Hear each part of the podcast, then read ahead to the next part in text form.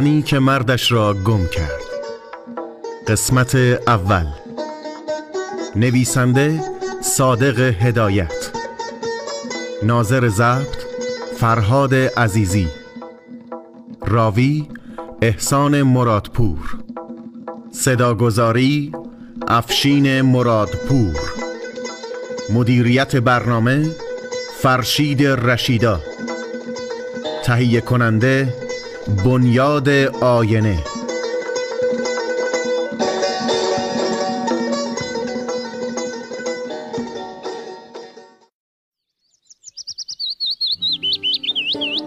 صبح زود در ایستگاه قلحک آژان قد کوتاه صورت سرخی به شوفر اتومبیلی که آنجا ایستاده بود زن بچه به بغلی را نشان داد و گفت این زن می‌خواسته برود مازندران اینجا آمده.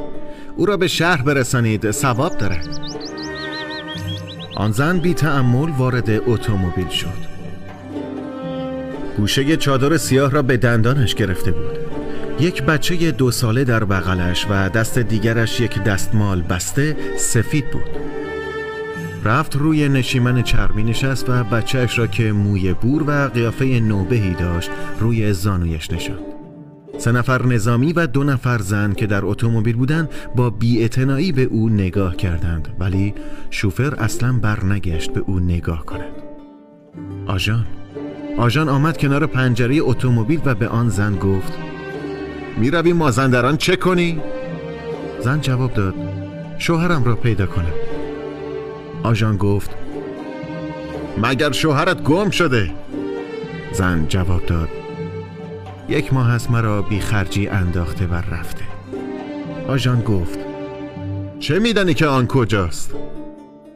زن جواب داد کل غلام رفیقش به من گفت آژان پرسید اگر مردت آنقدر با غیرت است از آنجا هم فرار می کند حالا چقدر پول داری؟ زن جواب داد دو تومن و دو هزار آژان پرسید اسمت چیست؟ زن گفت زرین کلا. آژان پرسید کجایی هستی؟ زن جواب داد اهل الویز شهریارم آژان گفت عوض اینکه می‌خوای بری شوهرتو پیدا کنی برو شهریار. حالا فصل انگورم هست. برو پیش خیش و قومات انگور بخور بی خود میری مازندران. اونجا قریب گور میشی.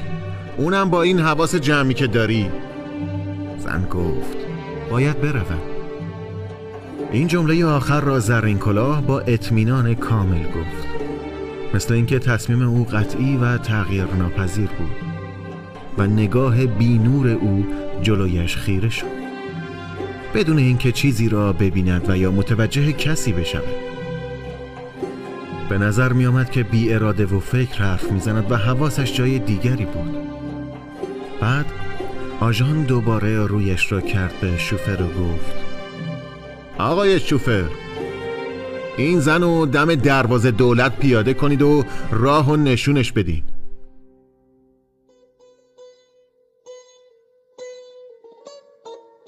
زرین کلاه مثل اینکه از این حمایت آژان جسور شد گفت من قریبم به من راه نشون بدین ثواب داره. اتومبیل به راه افتاد. زرین کلاه بدون حرکت دوباره با نگاه بینورش مثل سگ کتک خورده جلوی خودش را خیره شد. چشمهای او درشت سیاه ابروهای قیتانی باریک. بینی کوچک لبهای برجسته گوشتالو و گونه های تورفته داشت. پوست صورتش تازه گندمگون و ورزیده بود. تمام راه را در اتومبیل تکان خورد. بدون اینکه متوجه کسی یا چیزی بشود. بچه او ساکت و غمگین بقش در هم بود. چرت می‌زد و یک انار آب لمبو در دستش بود. نزدیک دروازه دولت شوفر اتومبیل را نگه داشت و راهی را که مستقیما به دروازه شمیران می‌رفت به او نشان داد. زرین کلاه هم پیاده شد. و بیدرنگ راه دراز و آفتابی را بچه به بغل و کول بار به دست در پیش گرفت. دم دروازه شمیران زرین کلاه در یک گاراژ رفت و پس از نیم ساعت چانه زدن و معطلی صاحب گاراژ راضی شد. با اتومبیل بارکش او را به آسیا سر سر راه ساری برساند و شش ریال هم بابت کرایه از او گرفت. زرین کلاه را به اتومبیل بزرگی راهنمایی کردند که دور آن تیپ هم آدم نشسته بود و بار و بندیلشان را آن میان چیده بودند. آنها خودشان را به هم فشار دادند و یک جا برای او باز کردند که به زحمت آن میان قرار گرفت. اتومبیل را آبگیری کردند. بوغ کشید. از خودش بوی بنزین و روغن سوخته و دود در هوا پراکنده کرد و در جاده گرم و خاکالود براه افتاد دورنمای اطراف ابتدا یک نواخت بود سپس تپه ها، کوه و درخت های دوردست و پیچ و خمهای راه چشمانداز را تغییر می‌داد. ولی زرین کلاه با همان حالت پژمرده جلویش را نگاه می کرد. در چندین جا اتومبیل نگه داشت و جواز مسافران را تفتیش کردند. نزدیک ظهر در شلمبه چرخ اتومبیل خراب شد و دسته از مسافران پیاده شدند. ولی زرین کلاه از جایش تکان نخورد چون میترسید اگر بلند بشود جایش را از دست بدهد دستمال بسته خودش را باز کرد نان و پنیر از میان آن درآورد یک تکه نان لترمه با پنیر به پسرش داد و خودش هم چند لغمه خورد. بچه او مثل گنجش که تریاکی بی سر و صدا بود. پیوسته چرت می‌زد و به نظر می آمد که حوصله حرف زدن و حتی گریه کردن را هم نداشت. بالاخره اتومبیل دوباره به راه افتاد و ساعتها گذشت. از جابون و فیروزکوه رد شد و منظرهای قشنگ جنگل پدیدار کردید ولی زرین کلاه همه این تغییرات را با نگاه بینور و بی می نگریست و خوشی نهانی و خوشی مرموزی در او تولید شده بود. قلبش تند می‌زد. آزادانه نفس می‌کشید. چون به مقصودش نزدیک می‌شد و فردا گل به بو شوهرش را می‌توانست پیدا کند.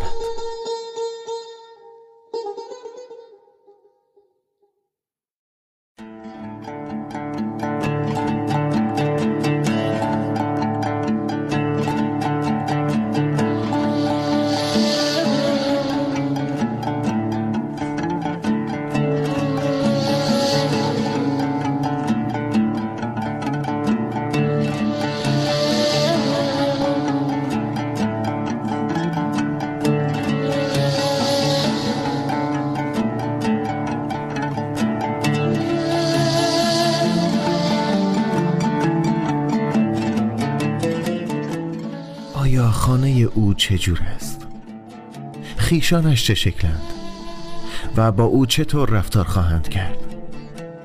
پس از یک ماه مفارقت آیا چطور با گل ببو برخورد می کند و چه می گوید؟ ولی خودش می‌دانست که جلوی گل ببو یک کلمه هم نمی توانست حرف بزند. زبانش بیهس می شد.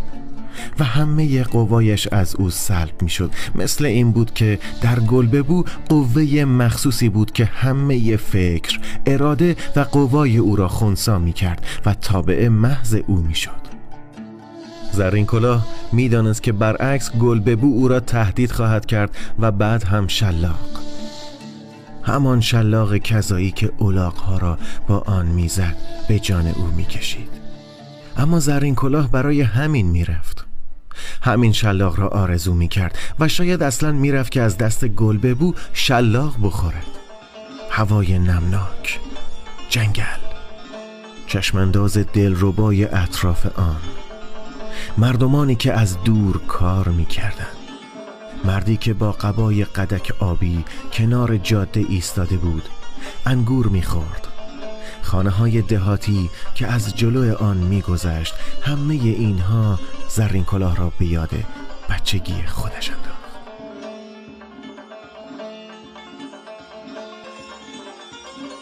دو سال میگذشت که زرین کلاه زن گلببو شده بود. اولین بار که زرین کلاه گل ببو را دید یک روز انگورچینی بود. زرین کلاه با مهربانو دختر همسایهشان و موچول خانم و خواهرانش خورشید کلاه و بمانی خانم کارشان این بود که هر روز دست جمعی زن، مرد و دخترها در موستان انگور میچیدند و خوشه های درخشان را در لولا یا صندوق های چوبی میگذاشتند. بعد آن لولاها را می بردند کنار رودخانه سیاه آب زیر درخت چنار کهنی که به آن دخیل میبستند و آنجا مادرش با گوهربانو، نن عباس، خوشقدم باجی، کشور سلطان، عدی گلداد و خدایار صندوقها را به ریش سفید پرندک ماندگار علی تحویل می‌دادند. در این روز لولا کش تازه وارد که صندوقها را بارگیری می کرد گل به بوی مازندرانی بود و تصنیفی می‌خواند و به دخترها یاد می‌داد که اسباب تفریح همه شد و همه آنها دست جمعی با هم میخواندند گالش کوری آهای لاله بویشیم به جار آهای لاله. ای گشت اجر دو پشت اجر. بیا بشین به جار آهای لاله. بیا بشین فاکون تو میخواهری گلببو تلفظ آنها را درست می‌کرد دخترها قه قه میخندیدند و تا عصر آن روز این کار دوام داشت. ولی بیشتر چیزی که گلببو را طرف توجه دخترها کرد تصنیف او نبود. بلکه خود او و جسارتش بود که قلب آنها و به خصوص زرین کلاه را تسخیر کرد. همین که زرین کلاه اندام ورزیده گردن کلفت لبهای سرخ موی بور بازوهای سفید او که رویش مو در اومده بود دید و مخصوصا چالاکی که در جابجا کردن لولاهای وزین نشان می‌داد خودش را باخت. به علاوه تمایلی که گل ببو به او ظاهر کرد با آن نگاه های سوزانی که میان آنها رد و بدل شد کافی بود زرین کلاه را که دختر چهارده ساله ای بیش نبود فریفته خودش بکند. زرین کلاه دلش قنج می‌زد. رنگ میگذاشت و رنگ بر می داشت چون در این روز چیز تازه ای کشف کرد و حس نمود که تا اون روز در او سابقه نداشت زیرا تا کنون او از مرد چیز زیادی نمی‌دانست مادرش همیشه او را کتک زده بود و از او چشم زهره گرفته بود و خواهرانش که از او بزرگتر بودند با او همچشمی می کردند و اسرار خودشان را از او می پوشیدند. اگرچه زرین کلاه اغلب به فکر مرد میافتاد ولی جرأت نمی کرد که از کسی بپرسد و می‌دانست که این فکر بد است و باید از آن پرهیز بکند. فقط گاهی مهربانو دختر همسایه اشان و خانم کوچولو و بلوری خانم با او راجع به اسرار مرد حرف زده بودند و زرین کلاه را کنجکاف کرده بودند به طوری که تا اندازه ای چشم و گوشش باز شده بود. حتی مهربانو برای او از مناسبات محرمانش با شیرزاد پسر ماندگار علی نقل کرده بود. اما تمام این افکاری را که زرین کلاه از عشق و شهوت پیش خودش تصور کرده بود نگاه گلببو تغییر داد. پایش سست شد و احساسی نمود که ممکن نبود بتواند بگوید. همینقدر می‌دانست تمام ذرات تنش گلببو را می‌خواست و از این ساعت محتاج به او بود و زندگی بدون گلببو برایش غیر ممکن و تحمل ناپذیر بود. ولی از حسن اتفاق در آن روز زرین کلاه قبای سرخ نویی که داشت پوشیده بود. و کلاقی قشنگی که امش از مشهد برایش آورده بود به سرش پیچیده بود و هفت لنگ گیس بافته از پشت آن بیرون آمده بود. به طوری که علاوه بر لطافت اندام و حرکات و خوشگلی صورت لباس او بر زیباییش افزوده بود. گویا به همین مناسبت بود که در میان صدها دختر و آن شلوغی گل ببو بر میگشت و دزدکی به او نگاه می‌کرد و لبخند می‌زد و با زرنگی و موشکاوی و احساساتی که ممکن است یک دختر بچه داشته باشد شکی برای زرین کلاه باقی نماند که گلببو به او مایل است و رابطه مخصوصی میان آنها تولید شده.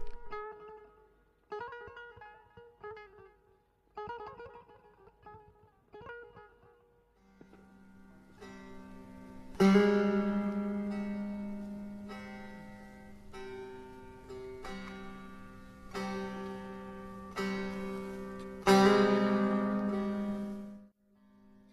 در چنین موقع چه باید بکند؟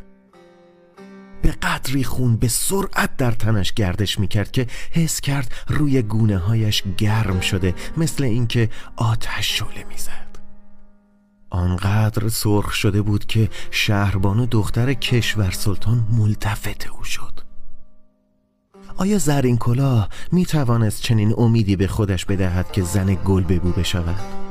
در صورتی که دو خواهر از خودش بزرگتر داشت که هنوز شوهر نکرده بودند و به علاوه او از هر دوی آنها پیش مادرش سیاه بختر هم بود چون پیش از اینکه به دنیا بیاید پدرش مرد و مادرش پیوسته به او سرزنش می‌کرد که تو سر پدرت را خورده ای و او را بد قدم می‌دانست ولی در حقیقت چون بعد از آنکه زرین کلاه را مادرش زایید نوبه کرد و دو ماه بستری شد به این علت از او بدش می آمد. طرف غروب آن روز که همه کارگرها از کار دست کشیدند و از لابلای بطه های مو که مثل ریسمان های قهوه‌ای روی پست و بلندی به هم بافته شده بود در آمدند.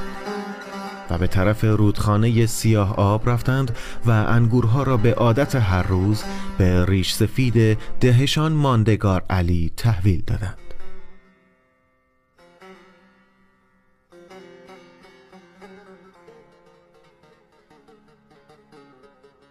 زرین کلاه و مادرش و مهربانو با کوگل که در راه به آنها برخورد به طرف قلعه گلی خودشان که برج و باروی بلند داشت ره سپار شد. در میان راه زرین کلاه برای مهربانو از عشق خودش به گلببو صحبت کرد و مهربانو از او دلداری کرد و قول داد هر کمکی از دستش بر بیاید درباره او کوتاهی نخواهد کرد. چه شب سختی به زرین کلاه گذشت. شب محتاب بود. خوابش نمی برد. بلند شد که آب بخورد. بعد رفت در ایوان خانهشان نه اصلا او میل نداشت بخوابد. نسیم خونکی میوزید. سینهاش باز بود ولی سرما را حس نمی کرد صدای خورخور مادرش را که مانند اجده در اتاق خوابیده بود میشنید. هر دقیقه اگر بیدار می‌شد او را صدا می‌زد. ولی چه اهمیتی داشت. چون در تمام وجود خودش احساس شورش و تقیان می کرد پاورچین پاورچین رفت دم حوز زیر درخت نارون ایستاد. در این ساعت مثل این بود که درخت، زمین، آسمان، ستاره ها و محتاب همه با او به زبان مخصوصی حرف می زدند.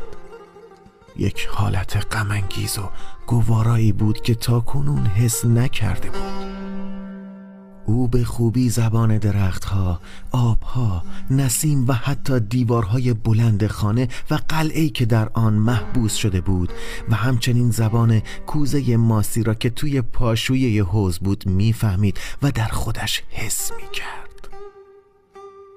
ستاره ها مانند دانه های ژاله که در هوا پاشیده باشند ضعیف و ترسو با روشنایی لرزان می درخشیدند همه آنها و هر چیز معمولی و بی اهمیت به نظر او عجیب غیر طبیعی و پر از اسرار می آمد که معنی دور و مجهول داشت و هرگز به فکر او نمی رسید بی اراده دستش را روی سینه و پستانهایش کشید و برد تا روی بازویش. زلفهای او را نسیم هوا پراکنده کرده بود.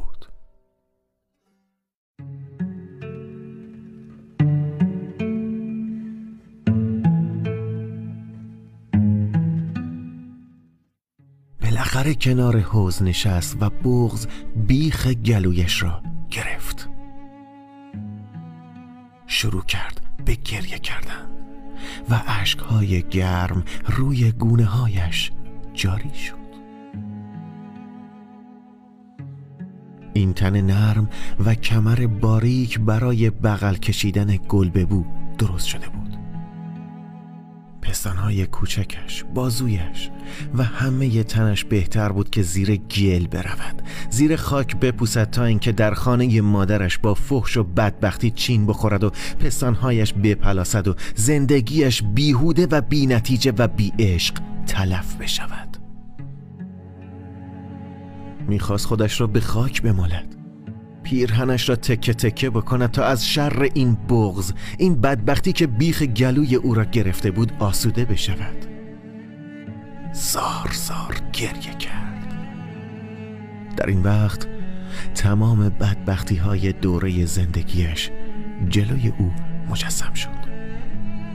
فوش هایی که شنیده بود کتک هایی که خورده بود از همان وقت که بچه کوچک بود مادرش یک مشت به سر او می‌زد و یک تکه نان به دستش می‌داد و پشت در خانهشان می نشاند و او با بچه های کچل و چشم دردی بازی می کرد. هرگز یک روی خوش یا کمترین مهربانی از مادرش ندیده بود همه این بدبختی ها ده مقابل بزرگتر و ترسناکتر به نظرش می آمد. باز هم مهربانو و مادرش بودند که گاهی از او دلجویی می کردند و هر وقت مادرش او را می‌زد به خانه آنها پناه می برد زرین کلاه عشقهایش را با سراستینش پاک کرد و حس کرد که کمی آرام شد. استراب و شورش او فروکش کرد. احساس آرامش نمود. یک نوع آسایش بیدلیلی بود که سر تا پای او را ناگهان فرا گرفت. چشمهایش را بست. هوای ملایم را استنشاق کرد.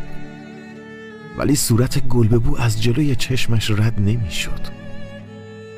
بازوهای قوی او که لنگ بارهای ده دوازده منی را مثل پر کاه بر می داشت و روی اولاغ می گذاشت موهای پاشن نخاب بور گردن کلفت سرخ ابروهای پرپشت به هم پیوسته ریش پرپشت به هم پیچیده. حالا او پی برده بود که دنیای دیگری ورای دنیای محدودی که او تصور می نمود وجود دارد.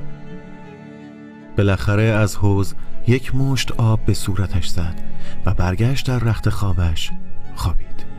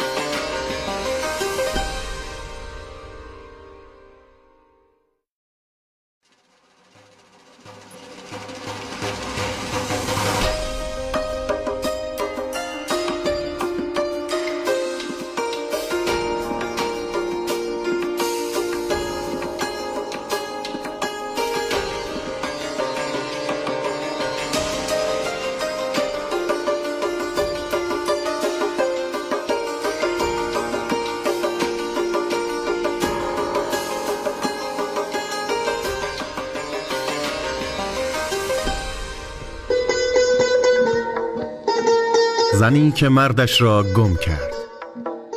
قسمت دوم. نویسنده صادق هدایت. ناظر ضبط فرهاد عزیزی. راوی احسان مرادپور.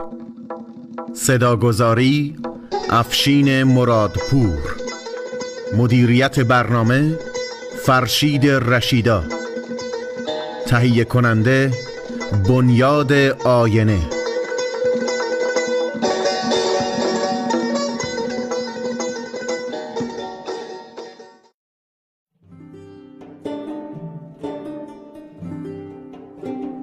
اما خواب به چشمش نیامد. همش در رخت خواب قلط زد.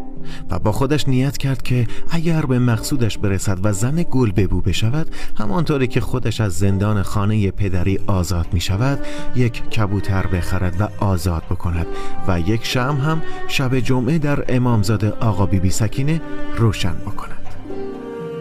چون ستاره دختر نایب عبدالله میرآب هم همین نظر را کرده بود و شوهر کرد.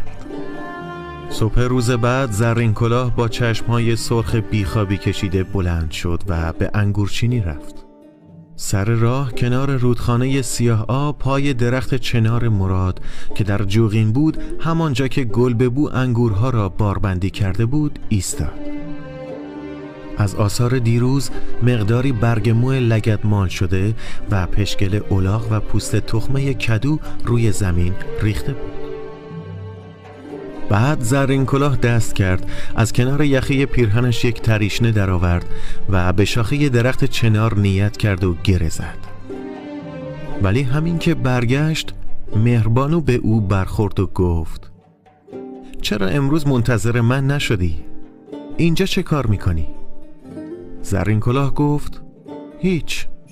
من به خیالم هنوز خوابی نخواستم بیدارت بکنم.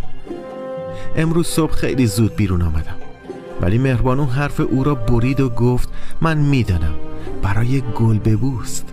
زرین کلاه برای مهربانو درد دل کرد و از بیخوابی خودش و نظری که کرده بود همه را برایش گفت. با هم مشورت کردند و مهربانو باز هم به او دلداری داد و قرار گذاشت با مادرش در این خصوص مذاکره بکند. چون مادر مهربانو تنها کسی بود که زرین کلاه را دوست داشت. صبح را زرین کلاه هرچه انتظار کشید گل ببو را ندید. ولی مهربانو خبرش را آورد که گل ببو در بکه کار می کند ظهر که برای نهار به خانه برگشتند زرین کلاه رفت در اتاق پنجدری و درها را بست و جلوی آینه لپریده که در مجری خودش داشت موهایش را مرتب شانه زد. و حالتها و حرکات صورت خودش را خوب دقت کرد تا برای عصر که گلببو را ببیند چطور بخندد و چه حرکتی بکند که به پسند خودش باشد.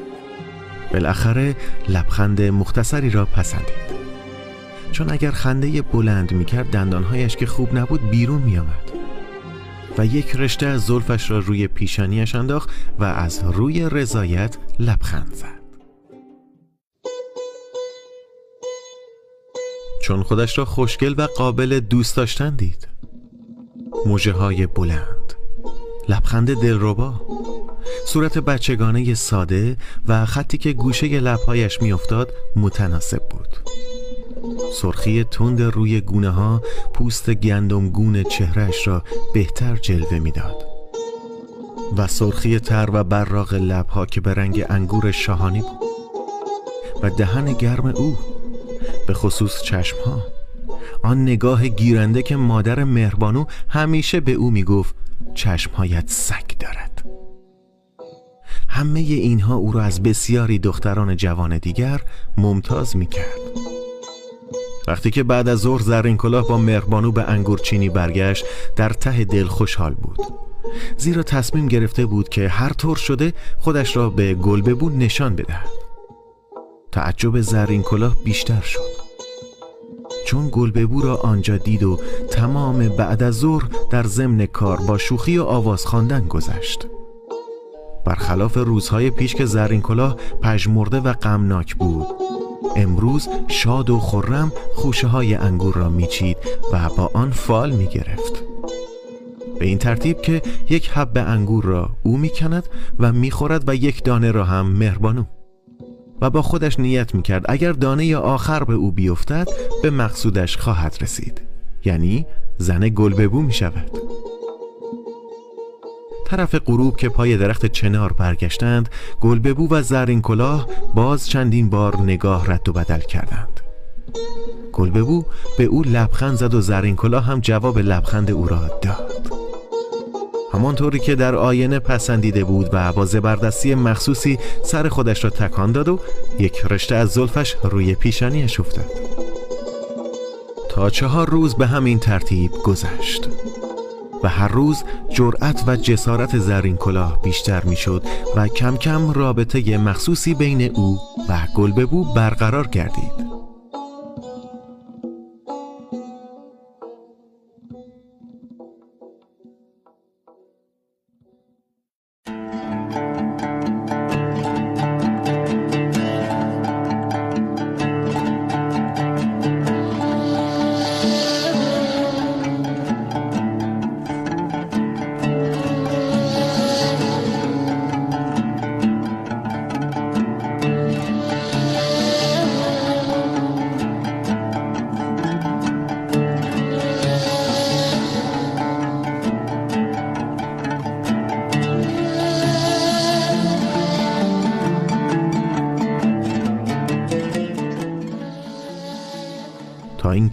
چهارم مهربانو برای زرین کلاه مژده آورد که مادرش کار را درست کرده زرین کلاه از زور شادی روی لبهای مهربانو را بوسید چطور کار را درست کرده بود؟ با کی داخل مذاکره شده بود؟ زرین کلاه هیچ لازم نداشت که بفهمد همینقدر می‌دانست که بعضی از پیرزنها بیشتر از زندگی تجربه دارن و در برپا کردن عروسی و پادرمیانی زبردست می باشن و راههایی می‌دانند که هرگز به عقل جوان او نمی رسید حالا می توانست به خودش امید بدهد که به مقصودش رسیده. ولی چیزی که مشکل بود رضایت مادر خودش بود که به محض شنیدن این مطلب از جا در می رفت ترقه می شد و از آن فحشا و نفرین های آبدار که ورد زبانش بود به او می‌داد. چون روزی سه عباسی مزد زرین کلاه را او می گرفت بالاخره بعد از اصرار و پافشاری مادر مهربانو مادرش راضی شد و پس از کشمکش های زیاد یک دست لباس سرخ برای او گرفت. ولی هر تکه آن را که می‌برید نفرین و ناله می‌کرد و می‌گفت الهی روی تخته مرد شورخونه بیفتد. ور بپری عروسیت عذاب شود الهی دختر جز جگر بزنی. حسرت به دلت بماند. جوان مرگ بشوی. با این شوهر لر پاپتی که پیدا کرده ای. اما گوش زرین کلاه از این نفرین ها پر شده بود و دیگر در او تأثیر نمی کرد یک دیگه مسی و یک سماور برنجی کوچک از بابت جهاز به او داد. یک روز طرف عصر مادر مهربانو مهمانی مفصلی از اهل ده کرد و زنهای دهاتی شبیه عروسک نخودی، چارقد به سر و یا کلاقی زیر گلویشان بسته بودند همه برای عروسی زرین کلاه جمع شدند.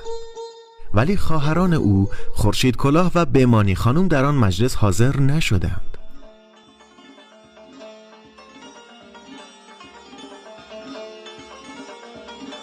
آخوند ده سید معصوم را آوردند و زرین کلاه را برای گل ببو عقد بعد برای شگون رفت بالای منبر و دو سه دهن روزه خواند. مادرش دستور داد روزه عروسی قاسم را بخواند و همه گریه کردند. وقتی که مجلس روزه تمام شد ماندگار علی و پسرش شیرزاد ساق دوش داماد شدند. زیر بغل او را گرفتند وارد مجلس کردند و او روی صندلی که شال کشیده شده بود نشست. آن وقت شیرزاد شروع کرد به پول جمع کردن. اول رفت جلوی پدرش و با لبخند گفت بگذارید پدرم را جریمه بکنم. مهربانو که سینی دور میگردانید آمد سینی را جلوی ماندگار علی نگه داشت و او دو تومان درآورد در سینی انداخت. فورا تبالی که گوشه مجلس نشسته بود روی تبل زد و گفت دو تومن دادی خونت آبادم. و به همین ترتیب در حدود سی تومان برای زرین کلاه جمع کردند و مجلس به خوشی برگزار شد.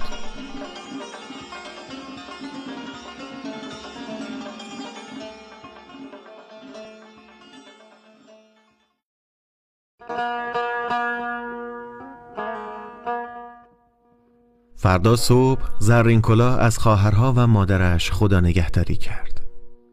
ولی مادرش در عوض اینکه با روی خوش از او پذیرایی بکند تا دم در خانه مثل خوک تیر خورده با صورت آبل رو که شبیه پوست هندوانه بود که مرغ ترک زده باشد دنبال او آمد و به او نفرین کرد. بعد زرین کلاه رفت خانه مهربانو از مادر او و خودش خدا نگهداری کرد.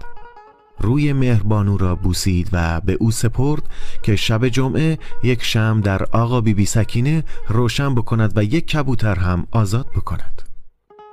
آن وقت زرین کلاه بار و بندیل سماور و دیگ مسی را برداشت رفت در میدان پای درخت چنار مراد همانجا که گلببو چشم به راه او بود سوار الاغ شد. و گلببو هم روی الاغ دیگر نشست و با هم به سوی تهران روانه شدند. یک شب و یک روز در راه بودند. زرین کلاه از شادی می‌خواست پر بگیرد. بلند بلند حرف می‌زد. محتاب بالا آمد. و چندین بار گل ببو دست پرزورش را به گردن او انداخت و ماچهای محکم از روی لبهایش کرد. طعم دهن او شورمزه مثل طعم اشک چشم بود.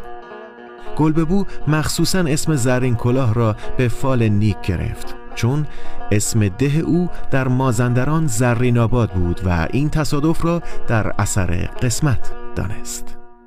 همین که به تهران رسیدند مدت دو ماه در اتاق کوچکی که در محله سرچشمه گرفتند به خوشی گذشت.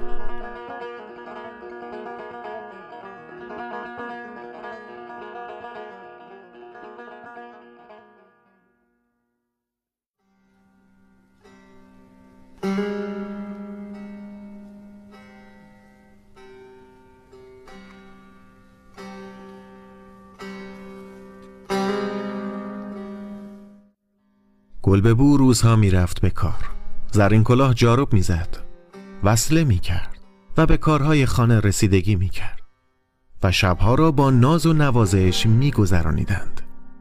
به طوری که زرین کلاه بچگی خودش خواهرانش و مادرش و حتی مهربانو را به کلی فراموش کرد. ولی بر پدر رفیق بد لعنت. سر ماه سوم اخلاق گلببو عوض شد. هر شب در قهوه خانه رضا سیبیلو با کل غلام وافور می‌کشید.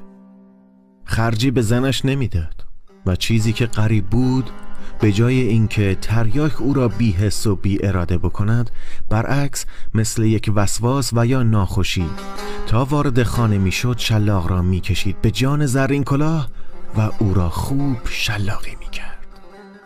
اول از او ایراد می‌گرفت. آن هم سر چیزهای جزئی. مثلا می‌گفت چرا گوشه چادر نمازت سوخته؟ یا سماور را دیر آتش کردی و یا پریشب آبگوش را زیاد شور کرده بودی؟ آن وقت چشمهای دریده بی حالت او دور می‌زد و شلاق سیاه چرمی که سر آن دو گره داشت همان شلاقی که به اولاغها می‌زد دور سرش میگردانید و به بازو به ران و کمر زرین کلاه مینواخت. زرین کلاه هم چادر نماز را به خودش میپیچید و آه و ناله می‌کرد به طوری که همسایه ها دم اتاق آنها می آمدن و به گلببو فحش نفرین و نصیحت می کردند. بعد گلببو یک لگت به زرین کلاه می‌زد و شلاق را در تاخچه می انداخت. ولی ناله زنج موره و گریه یک نواخت و عمدی زرین کلاه ساعتها مداومت داشت آن وقت گلببو از روی کیف می‌رفت گوشه اتاق چون باطمه می نشست پشتش را می‌داد به صندوق و چپقش را چاق می کرد شلوار آبی کوتاه او از سر زانوهایش پایین می‌رفت و پای کشاله رانش جمع می شد ساقهای ورزیده قوی که به قدر یک وجب آن را مچ پیچ گرفته بود با رانهای سفید او که بیرون می آمد زرین کلاه را حالی به حالی می کرد بعد گل به بو می گفت زنی که امشب چی داریم؟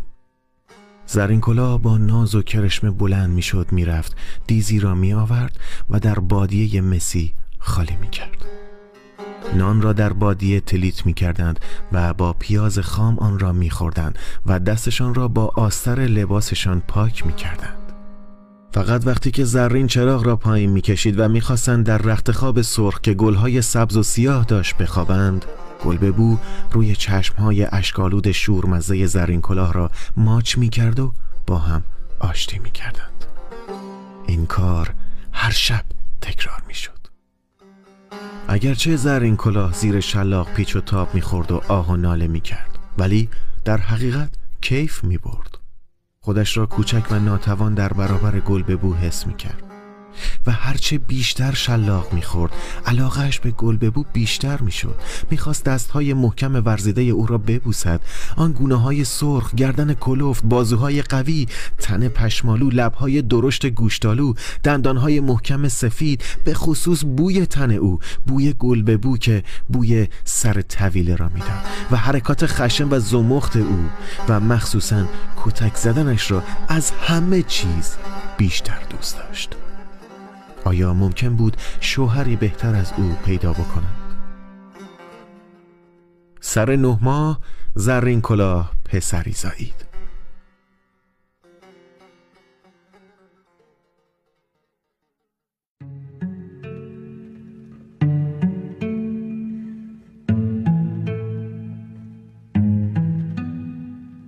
ولی بچه که به دنیا آمد داغ دوتا خط سرخ به کمرش بود مثل جای شلاق.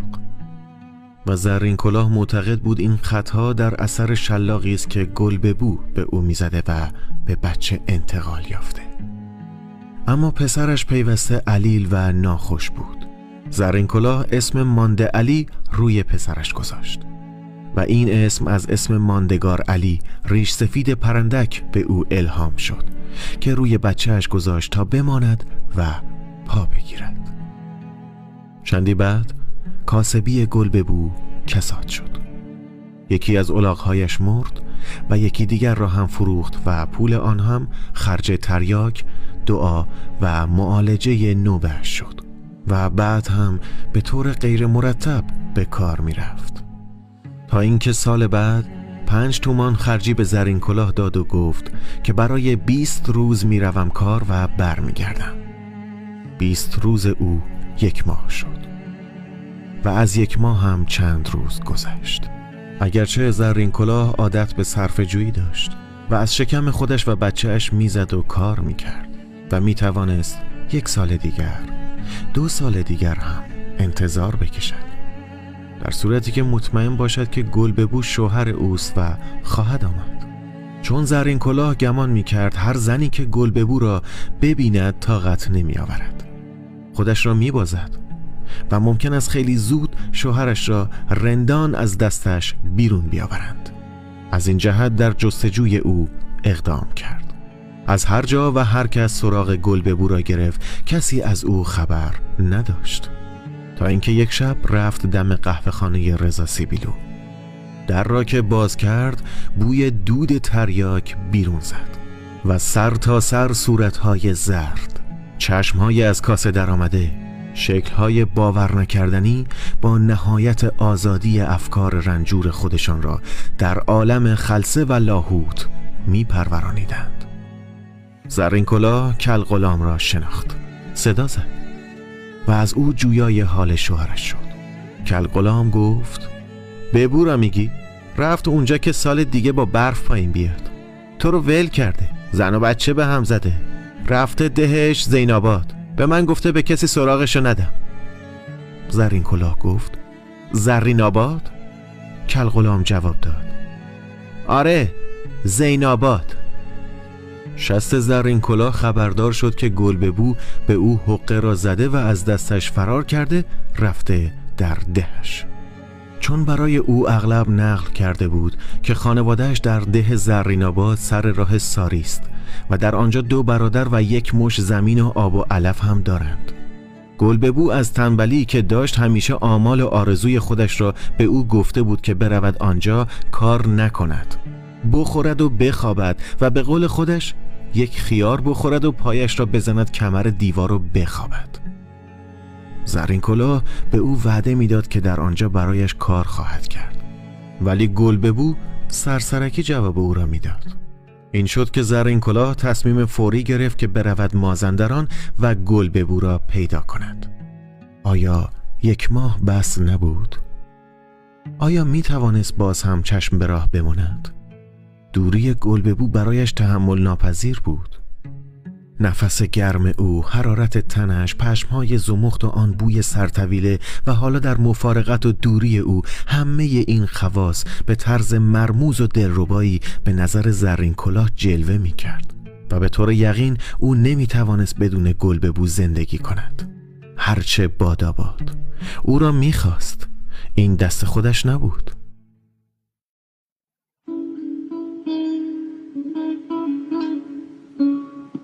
دو سال میگذشت که با او عادت کرده بود و یک ماه بود. یک ماه هم بیشتر که از شوهرش خبر نداشت. زرین کلاه آرزو می‌کرد دوباره گلببو را پیدا بکند و با همان شلاقی که اولاغهایش را می‌زد او را شلاقی بکند. و دوباره یا فقط یک بار دیگر او را همانطوری که گاز می‌گرفت و فشار می‌داد در آغوشش بکشد. جای داغهای کبود شلاق که روی بازویش بود روی این داغها را میبوسید و به صورتش میمالید و همه یادگارهای گذشته به طرز افسونگری به نظر او جلوه می‌کرد. می‌خواست سر تا پای گلببو را ببوسد ببوید نوازش بکند. کاری که هیچ وقت جرأت نکرده بود. حالا به قدر و قیمت او پی برده بود. همین که گلببو با دستهای زبر او را روی سینه خودش فشار می‌داد حالت گوارایی به او دست می‌داد که نمی‌شد بیان کرد.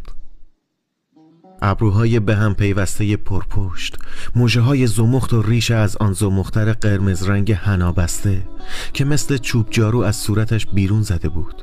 بینی بزرگ گونه های سرخ قبقب زیر چانه نفس گرم سوزانش با سر تراشیده. دهن گشاد لبهای سرخ. وقتی که لواشک می‌خورد آرواره هایش مثل سنگ آسیا روی هم میلغزید و دندانهای سفید محکمش را در آن فرو می‌برد. چشمهای درشت بی حالت او برق می‌زد. شقیقه هایش تکان می‌خورد. این قیافه که اگر بچه در تاریکی می‌دید میترسید و گمان می‌کرد قول بیشاخ و است به چشم زرین کلا قشنگترین سرها بود. برعکس یاد خانهشان که میافتاد تنش میلرزید. آن فحش ها که خورده بود تو سری نفرین. هیچ دلش نمی‌خواست دوباره به آن نکبت و ذلت برگردد. آیا گلببو فرشته نجات او نبود؟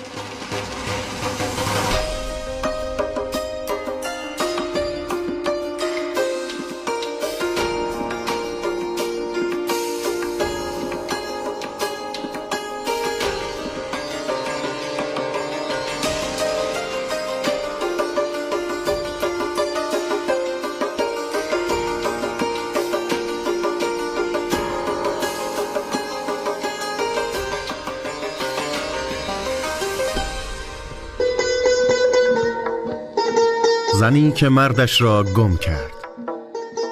قسمت سوم.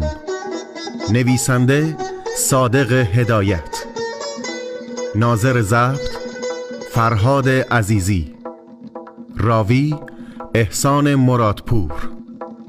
صداگذاری افشین مرادپور. مدیریت برنامه فرشید رشیدا. تهیه کننده بنیاد آینه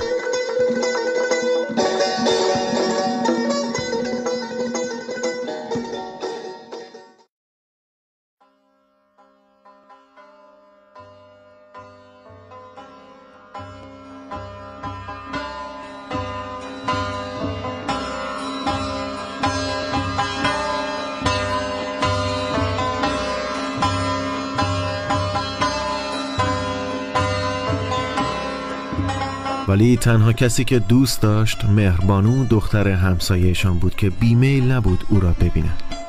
اما هرگز نمی‌خواست که به خانهشان برگردد. آن صورتهای پیر اخلاقهایی که بدتر شده بود. هیچ دلش نمی‌خواست آنها را ببیند و مرگ را صد بار به آن ترجیح می‌داد تا دوباره به الویز برگردد. یادش افتاد که روز عروسیش کشور سلطان داریه می‌زد و می‌خواند. خونه بابا نون و انجیل خونه شوور چوب و زنجیل. ایشالا مبارک بوده زرین کلاه چوب و زنجیر خانه شوهر را به نان و انجیر خانه پدرش ترجیح می‌داد و حاضر بود گوشه کوچه گدایی بکند و آنجا نرود. نه. هنوز نفرین های مادرش روز عروسیش که دستور داد روزه عروسی قاسم را بخوانند و حق و حق گریه کرد فراموش نکرده بود. آن دست های استخانی خالکوبیده که به اجاق خانهشان می‌زد مثل اینکه با قوای مجهولی حرف می‌زد و کمک می‌خواست. به اون نفرین می‌کرد و می‌گفت همین اجاق گرم بگیردت. الهی جز جگر بزنی. عروسید عذا بشه و بعد هم آنجا باز امر و نهی بشنود. چپ به جنبت هزار جور فحش راست به جنبت هزار جور تهمت. آن وقت به او سرکوف بزند و بگوید مگر من نگفتم که این تیکه از دهن تو زیاده؟ تو لایق نیستی گل ببو برای تو شوهر نمیشه. و هی از آن فوش های آبدار به او بده زرین کلاه از این فکر چندشش شد. نه اون هر زلتی رو ترجیح می‌داد بر اینکه به خانه مادرش برگرده. از این رو زرین کلاه نمی‌خواست این فکر رو به خودش راه بده که دیگه گل به رو نخواهد دید.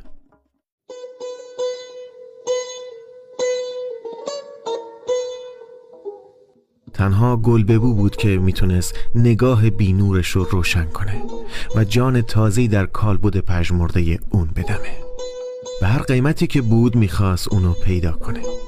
بر فرضم که زن دیگه گرفته باشه یا اونو نخواد ولی همینقدر در نزدیکی اون که بود براش کافی بود. و اگه سر راه گلبه بود گدایی هم می‌کرد. اقلا روزی یک بار اون رو می‌دید. اگر اونو می‌زد از خودش می‌روند. تحقیر می‌کرد. باز بهتر از این بود که به خونشون برگرده. نمی‌تونست. زور که نبود. ساختمان اون اینطوری درست شده بود. بچهش مانده علی هم یک وجودی بود که هیچ انتظارش را نداشت و علاقه برای او حس نمی کرد همانطوری که مادر خودش برای او علاقه نشان نداده بود. ولی اجالتا احتیاج به وجود اون پیدا کرده بود. چون شنیده بود که بچه میخ میان قیچی است و حالا با این اسلحه که در دست داشت امیدوار بود. شاید بتونه این محبت از هم گسسته رو به وسیله بچهش دوباره جوش بده.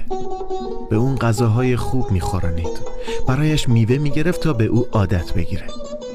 و علاقه کمی که برای بچهش داشت از این جهت بود که موی سرش به رنگ موی گل ببو بود. و برای اینکه بچه گریه نکنه و بهونه نگیره یک گلوله کوچک تریاک به او می‌داد و و بچه با چشمهای خمار دائم در چرت زدن بود. زرین کلاه اطمینان کامل داشت که پرسان پرسان گلببو را پیدا خواهد کرد و قلبش میل و احساساتش به او می‌گفت که به مقصودش خواهد رسید. این میل و فراست طبیعی که هیچ وقت او را گول نزده بود. همان روزی که تصمیم گرفت دنبال شوهرش برود یک شم به سقاخانه نزدیک منزلشان نظر کرد تا گلببو را پیدا کند. بعد سماور برنجی و دیگ مسی که تمام جهاز او بود به سه تومان و چهار قران فروخت. دوازده قران قرض خودش را به دکاندارهای محلهشان داد دو تومان و دو قران دیگرش را برای خرج سفرش برداشت. هرچه خورده ریز داشت در یک مجری کهنه ریخت و گروه قرضش آن را پیش صاحب خانه به امانت گذاشت. بعد در یک بخچه دو پیرهن و یک دست لباس برای مانده علی با قدری نان و پنیر و دو تکه لواشک از همان لواشک هایی که گلببو آنقدر خوب می‌خورد گذاشت. و پس از سه روز دوندگی برای مازندران جواز گرفت.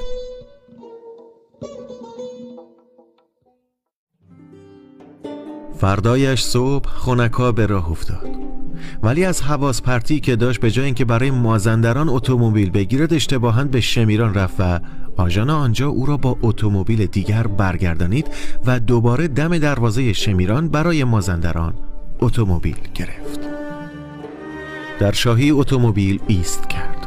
هوا کم کم تاریک می شد ساختمان های تازه ساز آمد و رفت مردم. سبزه مردهایی که قبای آبی گیوه و تنبان آبی پوشیده بودند درست شبیه گلببو بودند.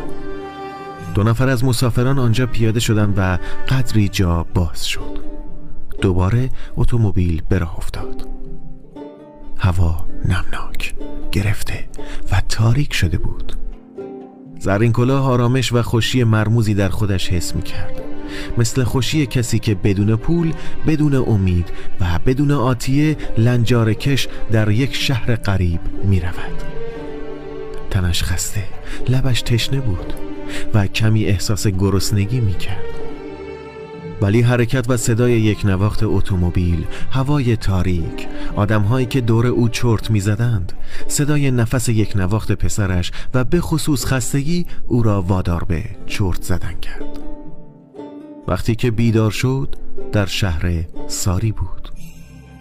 دستمال بستهش را برداشت. بچهش را بغل گرفت و از اتومبیل پیاده شد. شهر در تاریکی و خاموشی فرو رفته بود. مثل اینکه خانه ها، درخت ها و سبزه ها از دود و یا دوده سیاه نرم و موقتی درست شده بود. صدای ناله مرغی از دور فاصله به فاصله خاموشی را می شکست. یک ناله شکوه آمیز دور دست بود.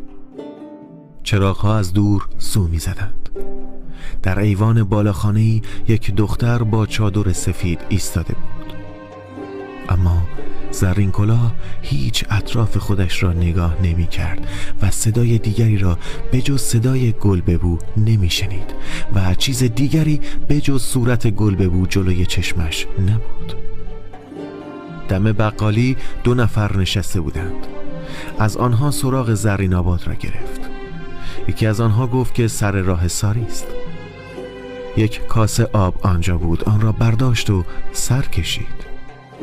بدون جا و بدون اراده کمی دور رفت زیرا هیچ جا و هیچ کس را نمی شناخت. ولی با وجود همه اینها چون مطمئن بود که نزدیکتر به گل بوست اضطراب او از بین رفته بود.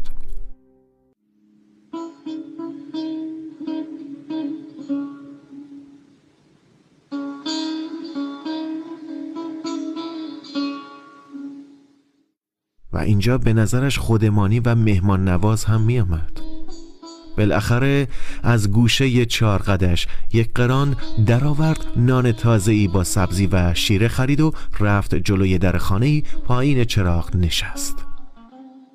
دستمال بستهش را باز کرد شامش را خورد و به پسرش هم داد. بعد بلند شد رفت زیر یک تاقی خوابید.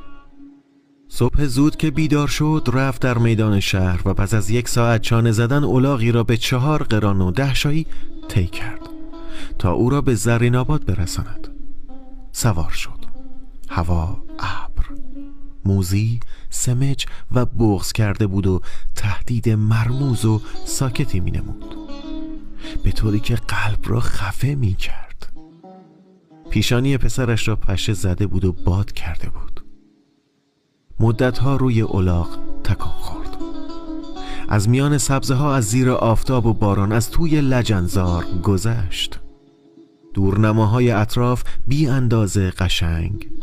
کوههای سبز جلگه های خرم ابرهای سفید و خاکستری مثل زیر شکم مرغابی بود و پیوسته جور به جور می‌شد. در آسیا سر که رسید دوباره باران گرفت. رگبار تند بود. چادر پسرش خیس شد. زیر درخت پناه برد. بوی نشاسته و بوی پرک و کسافت گرفته بود.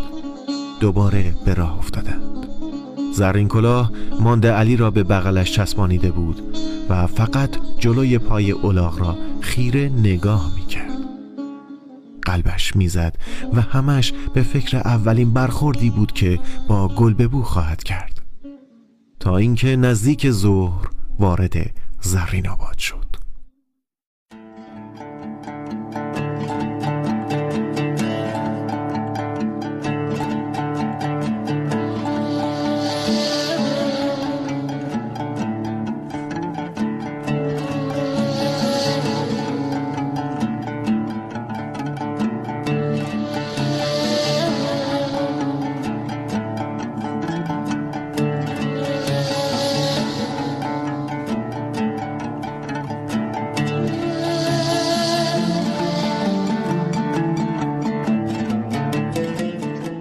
همین که زرین کلاه در میدانگاهی پیاده شد و خاص از گوشه چارقدش پول در بیاورد نگاه کردید گوشه چارقدش باز است و پول در آن نیست آیا کسی دزدیده بود؟ نه کسی نمی توانست پول را از گوشه چارقد او بزند بدون اینکه بفهمد آیا فراموش کرده بود و یا تقصیر گیجی و حواس پرتی او بود؟ همه اینها ممکن بود ولی اجالتا دردش دوا نمی‌شد. بعد از داد و بیداد خرکچی که لحجه ترکی داشت دستمال بسته او را از دستش گرفت و اولاغش را سوار شد و هی کرد و رفت ولی باز هم چه اهمیتی داشت آیا زرین کلاه به مقصودش نرسیده بود؟ آیا در نزدیکی گلببو و در ده او نبود؟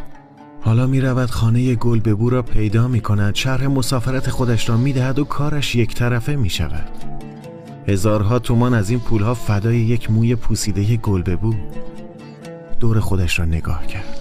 این دهکده کوچک منظره توسری خورده و پست افتاده داشت و در ته یک دره واقع شده بود.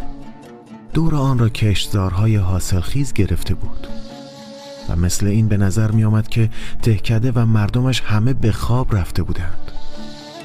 یک سگ گله از دور پارس می کرد و صدای مردی می آمد که می گفت ببو ببو هو! از این اسم دل زرین کلاه توریخت ولی دید مردی که به طرف صدا می رود ببوی او نیست. زیر چهار دیوار دو غاز چرت می زدن و یک مرغ با دقت تمام با چنگالش خاک را زیر رو می کرد پخش می کرد و در آن چینه جستجو می کرد روی خاک روبه یک سطل شکسته و یک تکه پارچه سبز پاره و پوست خیار افتاده بود. کمی دورتر دو مرغ کز کرده بودند و هر کدام یک پایشان را زیر بالشان گرفته بودند. زمزمه آهسته ای که از گلوی تازه گنجشکا در می آمد موقتا حالت خودمانی و تر و تازه به آنجا داده بود در میدان سه تا پسر بچه دهاتی با دهن بازمانده به او نگاه می کردند. یک پیرمرد کنار دکان عطاری روی تیرها نشسته بود و یک دسته مرغابی وحشی با جار و جنجال به شکل خط زنجیر روی آسمان پرواز می کردند. زرین کلاه پیش پیرمرد رفت و گفت خانه بابا فرخ کجاست؟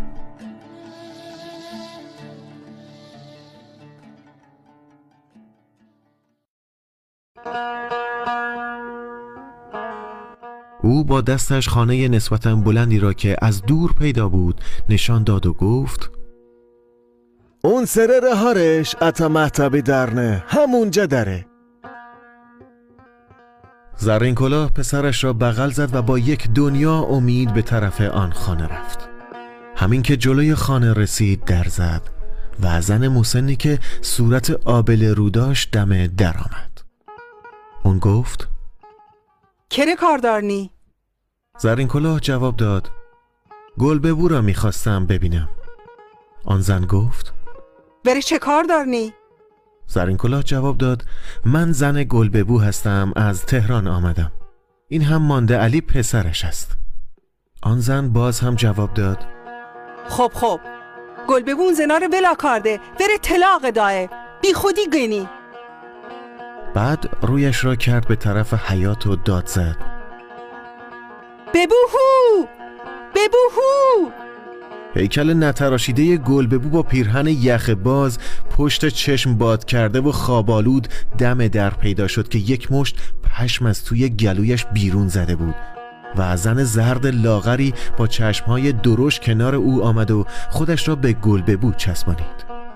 داغ شلاق به بازو و پیشانی او دیده می‌شد.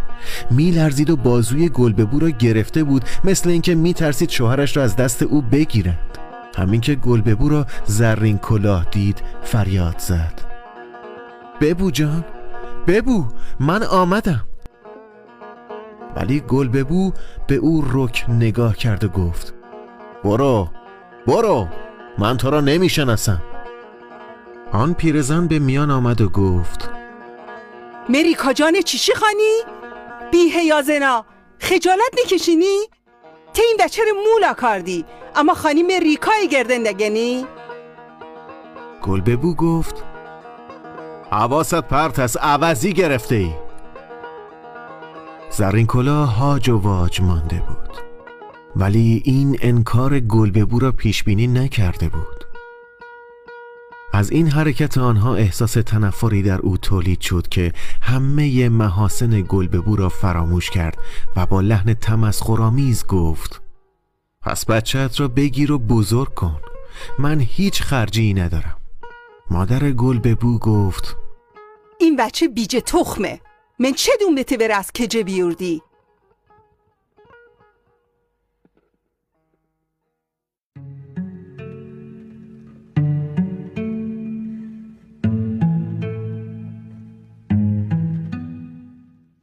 زرین کلا فهمید که قافیه را باخته. نگاه خودش را به صورت گلببو دوخت ولی صورت او خشمناک و چشمهایش به حالت درندهی بود که تا کنون در او سراغ نداشت. حالتی بود که نشان می‌داد زندگیش تأمین شده ارباب شده و به آرزوی خودش رسیده. نمی‌خواهد به خودش دغدغه راه بدهد و از نگاه تحقیرآمیزی که به او می‌کرد پیدا بود که اصلا حاضر نیست او را ببیند. زرین کلاه فهمید که اصرار زیاد بیهوده است و با حسرت جای شلاقهای روی تن زن جوانی که خودش را به گل ببو چسبانیده بود نگاه کرد. بعد با یک حرکت از روی بیمیلی برگشت. در صورتی که کاساقا مادر گلببو شبیه مادر خودش دستهای استخانیش را تکان می‌داد و به زبانی که او نمی‌فهمید فحش و نفرین می‌کرد. زرین کلاه با گامهای آهسته به طرف میدان برگشت. ولی در راه فکری از خاطرش گذشت.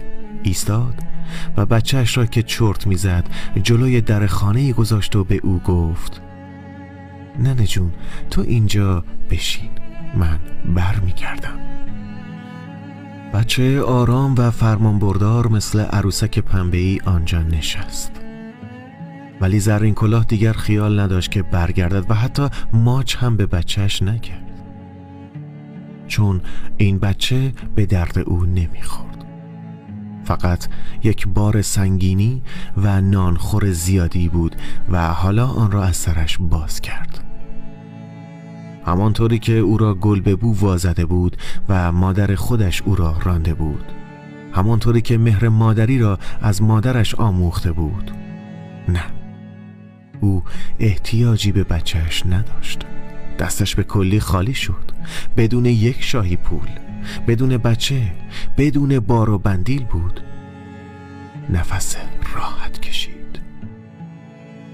حالا او آزاد بود و تکلیف خودش را می‌دانست. به میدان که رسید دور خودش را نگاه کرد. پیرمرد هنوز روی تیرهای کنار دکان عطاری نشسته بود چرت می‌زد مثل این بود که تمام عمرش را روی این تیرها گذرانیده بود و همانجا پیر شده بود آن سه بچه دهاتی نزدیک دکان خاکبازی می کردند. همه با بی مشغول کار خودشان و گذرانیدن وقت بودند و خروس لاری بزرگی که او ندیده بود بالهایش را به هم می‌زد و با صدای دورگه می‌خواند. کسی بر نگشت به او نگاه کند مثل این بود که زندگی به پیشامدهای او هیچ اهمیتی نمیگذاشت. آیا چه به سرش خواهد آمد؟ بی باعث و بانی هرچه زودتر می‌خواست فرار بکند که اقلا از دست بچهش بگریزد حالا همه بارهای مسئولیت از روی دوش او برداشته شده بود هوا گرم، نمناک و دم کرده بود و حرم گرمی مثل های دهن آدم تبدار در هوا پیچیده بود. بی اراده بی نقشه با قدم های تند زرین کلاه از جلوی خانه ها و از کوچه ها گذشت. همین که کنار کشزارها و سبزه ها رسید شاهراهی که جلوش بود در پیش گرفت. ولی در همین وقت مرد جوانی را دید که شلاق به دست قوی سرخ و سفید سوار الاغ بود و یک الاغ هم جلوی او میدوید و زنگوله ها به گردن آنها جینگ جینگ صدا می کرد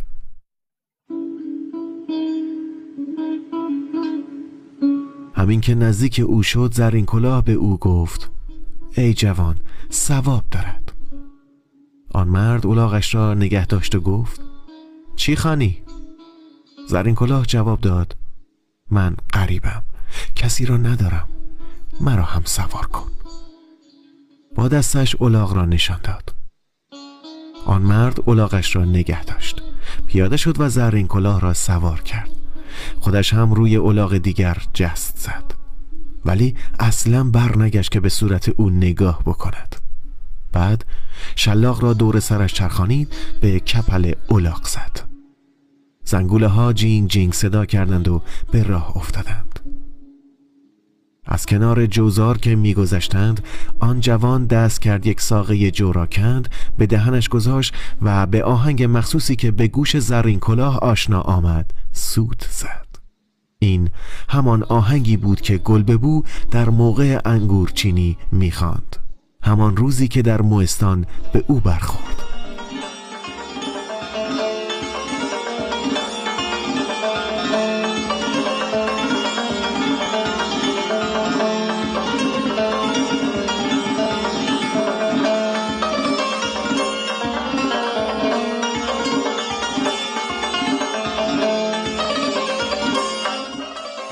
گال شکوری آهای لاله. بویشیم به جار آهای لاله. ای گشت آجار دو پشت آجار. بیا بشیم به جار آهای لاله. بیا بشیم پاکن تو میخواهری زرین کلا تمام زندگیش جوانیش نفرین مادرش. بعد آن شب محتاب که با گلببو به تهران می آمد.